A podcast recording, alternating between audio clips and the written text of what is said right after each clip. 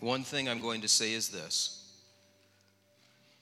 today we're going to baptize Jordan.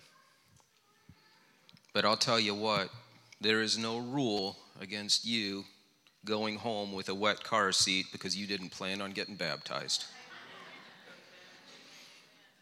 So when that time comes, if you feel that that is you, don't hesitate. Today I wanted to talk about something that I had read. Bothered me. It was a professor of theology at a large university.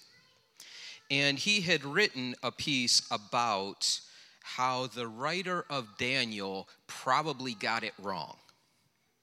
He had written that the lion's den probably wasn't real lions, that it was symbolism. And I'm thinking, this guy's a professor of theology. And it made me angry. And so I started digging in and I started studying. And so I want to ask a question today What's the deal with integrity? What is the deal? We talk about integrity, we throw this word around, but what does it really mean when it comes to your walk with God? At this church, we have a value statement. It is, we will protect the reputation of God and this family by living with integrity. I want to live in a way that protects my witness in Jesus Christ and protects the integrity of this house. The book of Daniel is a case study on integrity. When you talk about integrity, there's another word that you're always going to see when it's true integrity. Do you know what that word is? It's consistency. Integrity and consistency will go hand in hand. When you walk those two things out in your daily life, you are going to see the glory of God bust out in places that you never even thought possible. But here's the truth integrity will not happen accidentally. You don't just stumble upon integrity. Integrity won't happen when I just sit down and wait for it to drift by. Integrity is something that I have to go after. It requires a stand. And the book of Daniel teaches me it requires a stand and then another and another and another. And one of the beautiful things about this is the way that God stretches us when it comes to integrity.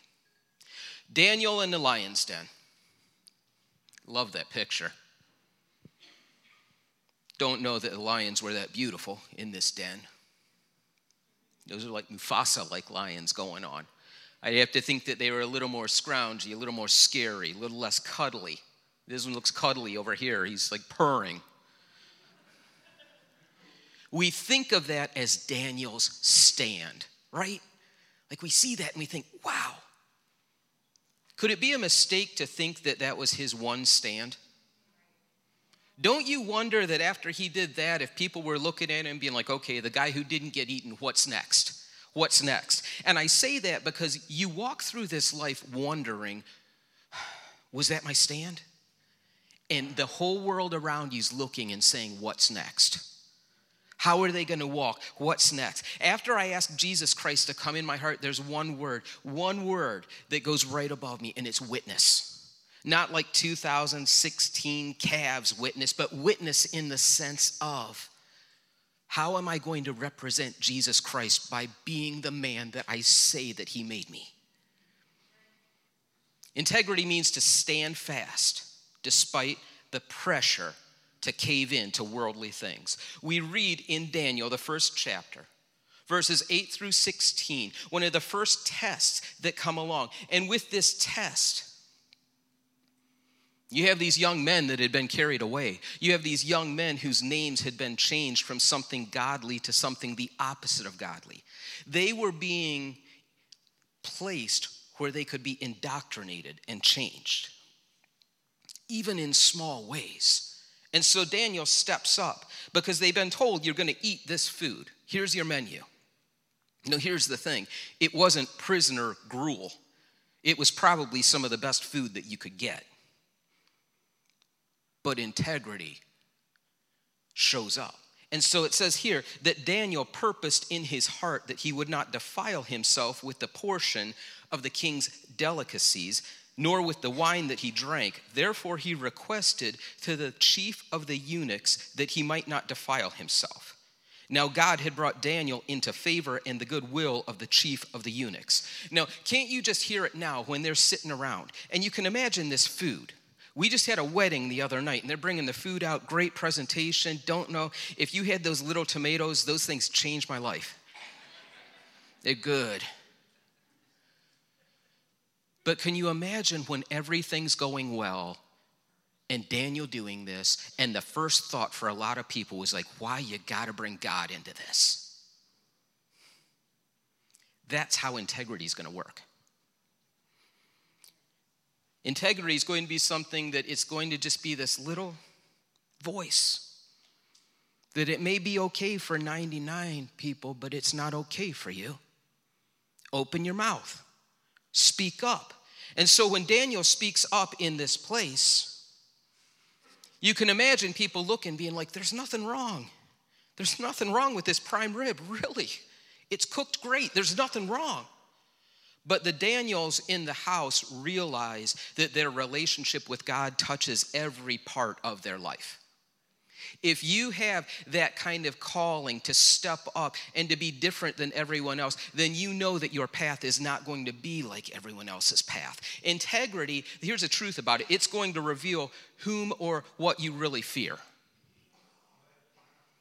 Because when Daniel steps up, the very next verse is this chief or prince in some versions of the eunuchs says to Daniel, I fear my Lord the king who's appointed the food and drink. He's scared.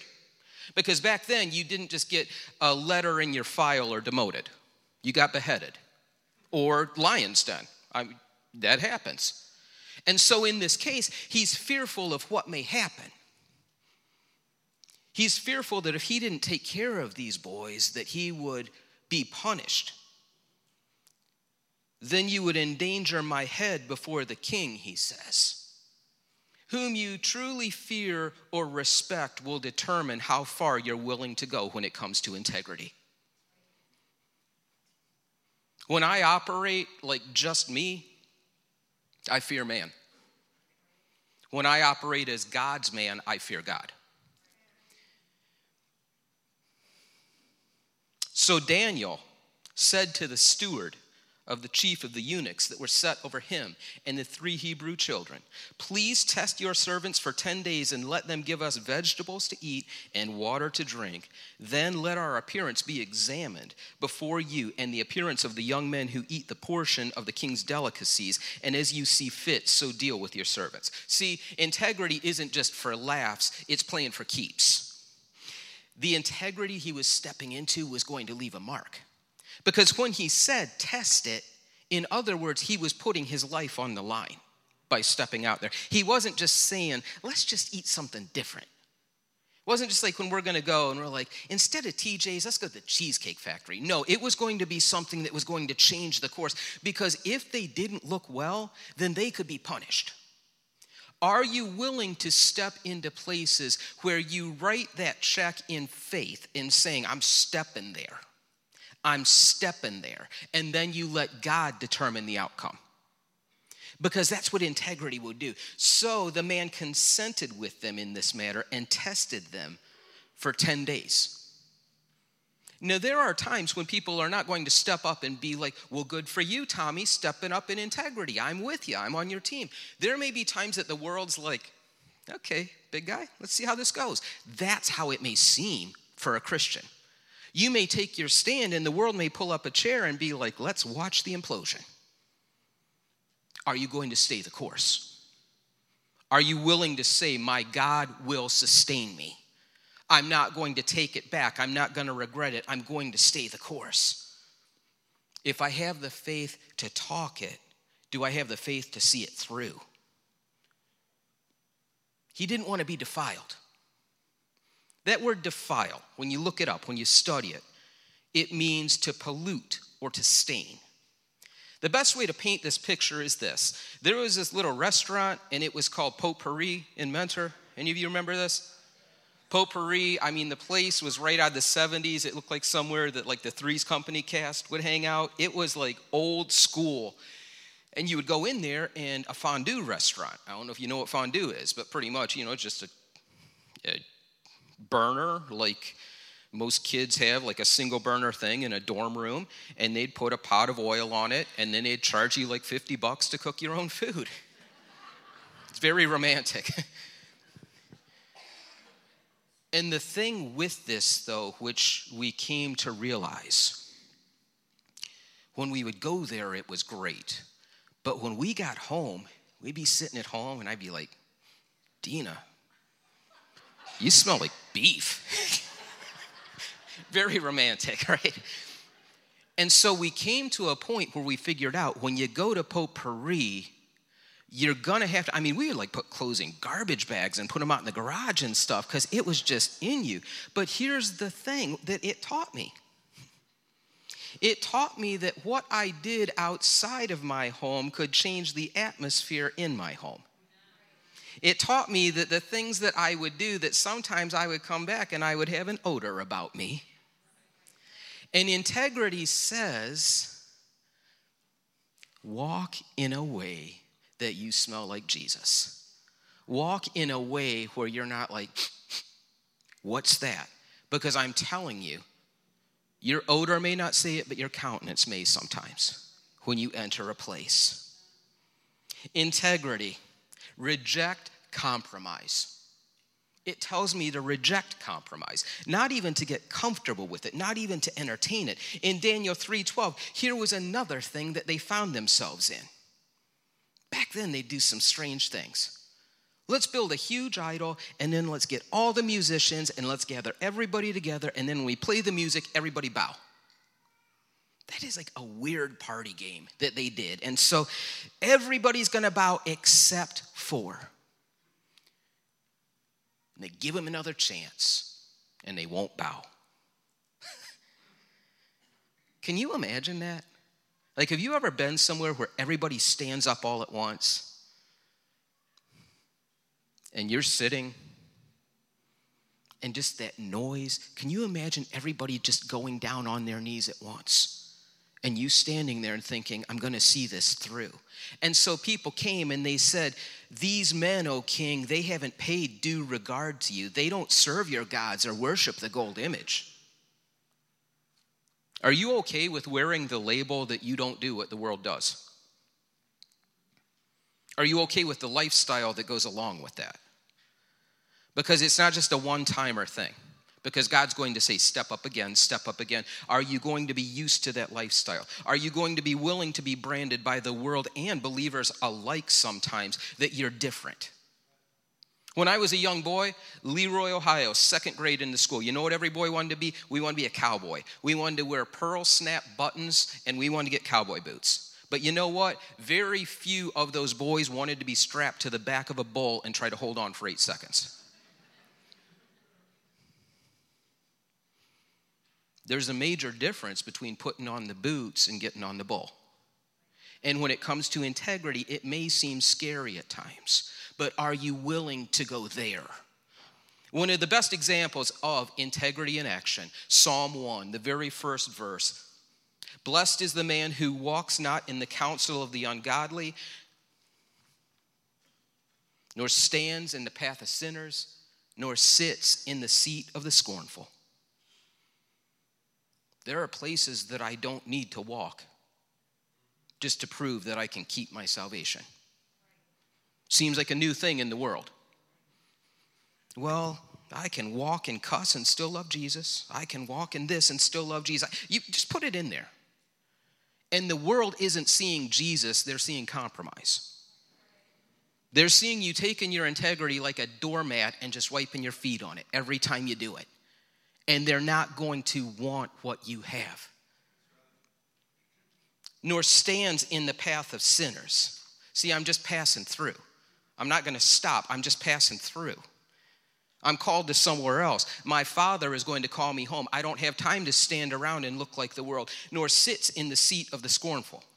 See, the other night at Paul and Sophie's wedding, there was a place for me at a table, had my name on it. There was a dinner that I didn't know whether I got steak or chicken and kind of guessed, and I was right, but it was for me. The guy asked me, he's like, You get steak or chicken? And I'm like, Buddy, I don't remember what I ate for breakfast, much less what I ordered two months ago on an RSVP. but I guessed right. There is a marriage supper of a lamb where you have a place at the table. No one can take that away from you.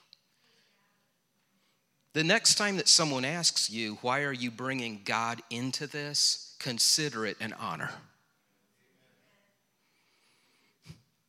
They may say, that's not a place for this witness. Oh, but it is. Every place is. This isn't somewhere that you want to wear that integrity. No, no, no. Put that away. If it isn't about Jesus, I don't want to walk in it. I don't want to entertain it. I don't want to do it because all of those roads lead to bad places. Someone wise said to me a few weeks ago, I've seen the world and I don't want any part of that. That was awesome. That was quotable, if you will. A few weeks ago, Dina and I went for a walk when we were waiting to get our kids at the school. We went to the Chagrin Reservation. And we walked for a while, and because we're old, we stopped and stood. And after a while, when we didn't stand long enough, we ended up sitting, sweating. We were just nasty mess. That's the way that this can work. See, where you walk, you will eventually stand. And where you walk, you will eventually sit down. And are the places that you're taking this witness places that you want to stop and rest? Are they places that you want to take that? Because there are places you don't want to go. Because at Chagrin Reservation, if you aren't paying attention real well and you get off the normal walking trail and you get on the bridle trail, there are what we call road apples. And you don't want any part of that. I mean, maybe you do, I don't know. Another way that I heard of those three terms of walking, standing, and sitting, as detailed in Psalm 1, is thinking, behaving, and belonging. I don't want to think like the world, I don't want to behave like the world, and I sure don't want to belong to the world because I am called to something different. It says that the man who is blessed, his delight is in the law of the Lord, and in his law does he meditate day and night. It doesn't mean that I'm so rule bound that I have this spirit of religion where I'm unapproachable even by my brothers and sisters. It means that I know the sacrifice that was made for me, and I want to do things that make my Savior smile. That's what it means. And I delight in the fact that the more you do it, the easier it can become. Verse 3 He shall be like a tree that's planted by the rivers of water. It brings forth its fruit in its season, whose leaf also shall not wither, and whatever he does will prosper. Now, what's crazy about that is trees are not incredibly exciting. I mean, if like I could be anything growing up, right? I was going to be a cowboy, I was going to be a ninja, I was going to be all these different things. I never wanted to be a tree.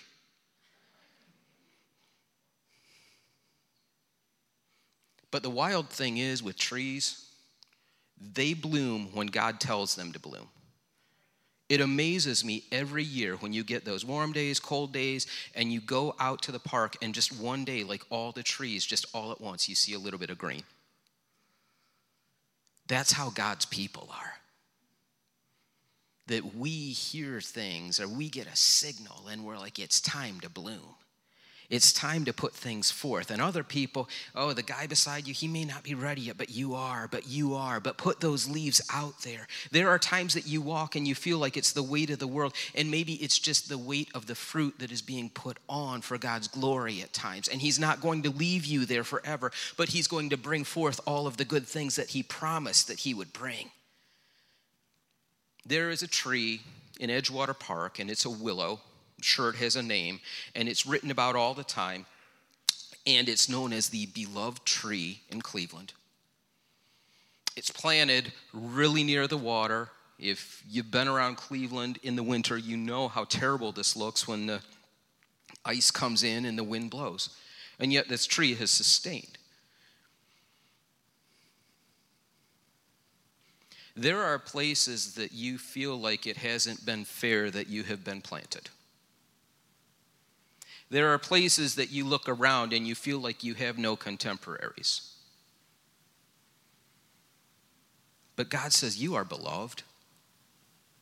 God said, You are in the place that I put you.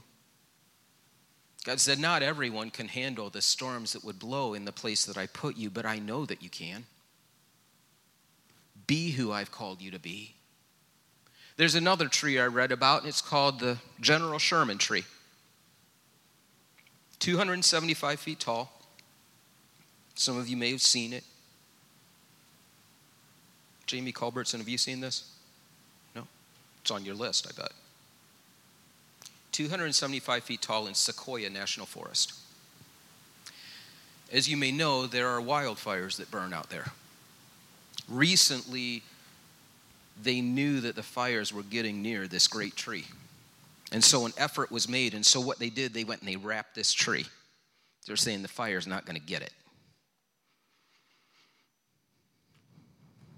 When you grow where you're planted, when you are faithful to what God has called you to do, when you put down roots in that place, He's not going to let the fire burn you. He's not going to let you get consumed. He's going to ensure, and it didn't say that they made sure the fire couldn't get near. They can't control sometimes when the fire gets near. Life, there are going to be storms, there are going to be things that get close to us sometimes, but I know that God can sustain me. And that's my prayer for this group. In integrity, you will grow. In integrity, you will be known, you will be beloved, and God will look out for you. The ungodly are not like this, though. They're like the chaff that the wind drives away. One day, I had gone somewhere and I didn't know where the entrance was. So I wandered around this building, and of course, you know when you do that, the last door you pick is the one you should have gone in. It's usually the one you started five feet away from. And as I'm coming around the corner, there were people landscaping, and the guy had a backpack blower. And I didn't hear it. He must have just like started or whatever. Come around the corner, and I just, poof, I got like face full of just all the stuff that he was blowing off the sidewalk.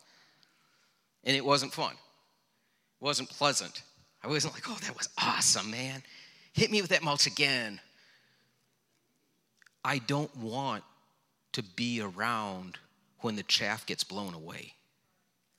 I don't want to be the chaff. I don't want to be the thing that when everything else is beautiful, that's just blown to the side because God's doing beautiful things.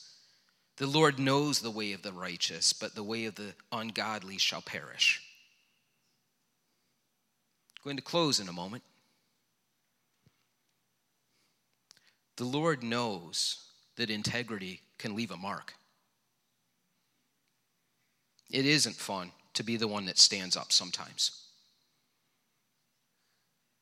I can only imagine when they didn't stand up when the music played.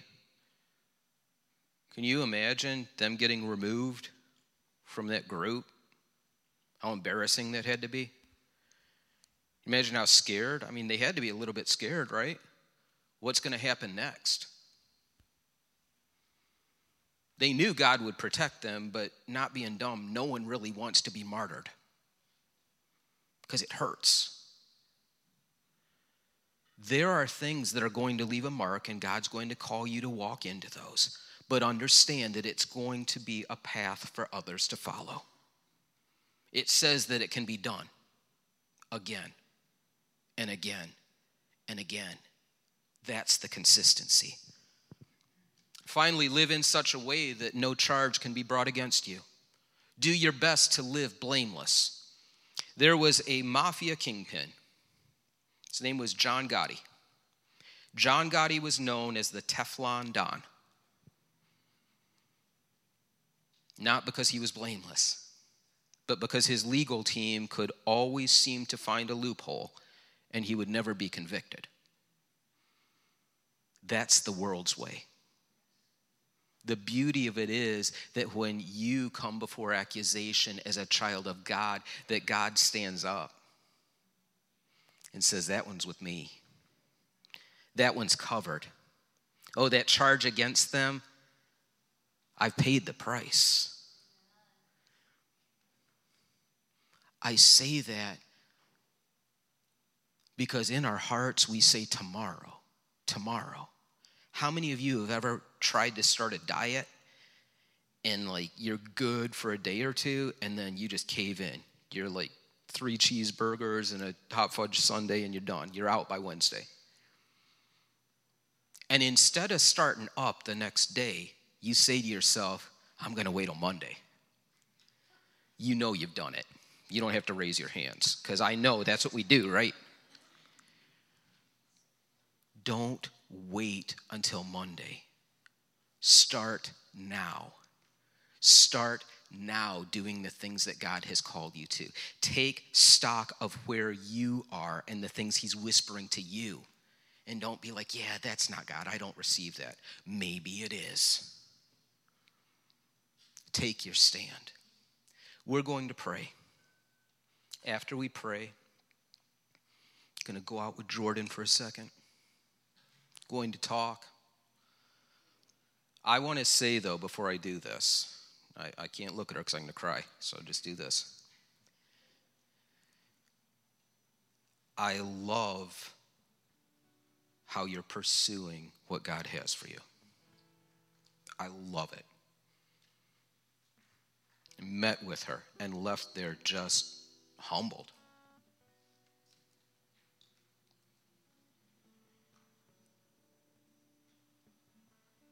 Because it's amazing when someone begins just to share what God's doing. When you see that His plans are such great plans, it's inspiring. And so today, before we pray, I'm just going to say this. When we come up here, and Jordan may say a couple of things, she may not. That's her call. We don't believe that baptism saves someone. We believe that baptism is a witness to what God has done. If you know me, you know I'm not about the golf clap when somebody comes up out of that water. It's going to be an honor to be with you when we do this. I said to someone at the wedding, there are two favorite things in ministry Oh, do I love when people come in the kingdom? You know it. But there are two things that when they happen, every time I'm blown away. The first one happened two days ago, and it's when a groom sees his bride come down the aisle in that dress for the first time. I told Paul, I'm like, hold on, Paul, you're going to go to pieces, man. And sure enough, when he saw his beautiful bride clear that aisle coming down through there, I saw him every time it gets me. And it's such an honor to stand there and see it, to have a low seat for that. The second thing is see, when Jordan, when we baptize her by immersion in that tub, she's going to come up, but a split second before you see her, I'm going to see her.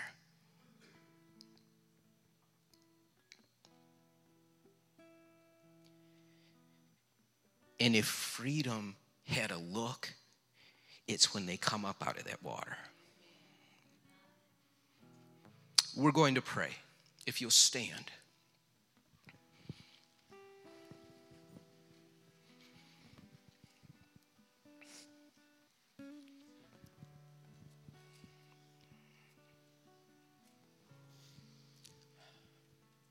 I've got to throw it down again, though, before I pray because I don't feel the green light on it. If you're here and you feel that you should be baptized, you can meet me in the hallway when I go out there with Jordan. That's how that needs to be. Let's pray. In the mighty name of Jesus, the name that is above any other name, right now I celebrate what God does in the lives of those that he has called. And i thank you jesus that in a couple of moments that we are just going to be surrounded by that feeling of freedom. All things new. And lord i pray as a body that we would chase integrity like never before. Not for show but for you. And father i pray that you would show yourself strong again and again and again. In the mighty name of Jesus, amen.